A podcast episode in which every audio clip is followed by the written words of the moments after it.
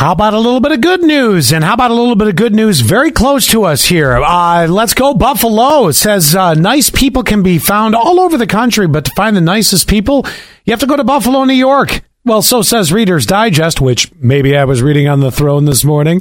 Uh, they named the Queen City the nicest place in America for 2023. The magazine said it searched for places where people are kind, uh, differences are celebrated, and neighbors work together. Well, geez, go through one winter in Buffalo. You'll find out how quick somebody's helping to shovel your driveway uh, to make their communities better. So that's how uh, they landed on Buffalo. Uh, results for nicest places included Rhode Island.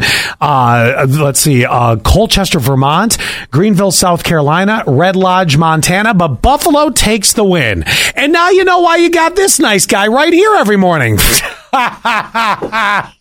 Yeah, see, being born and raised there may not have stuck with me all the time, but you know, I do what I can, right?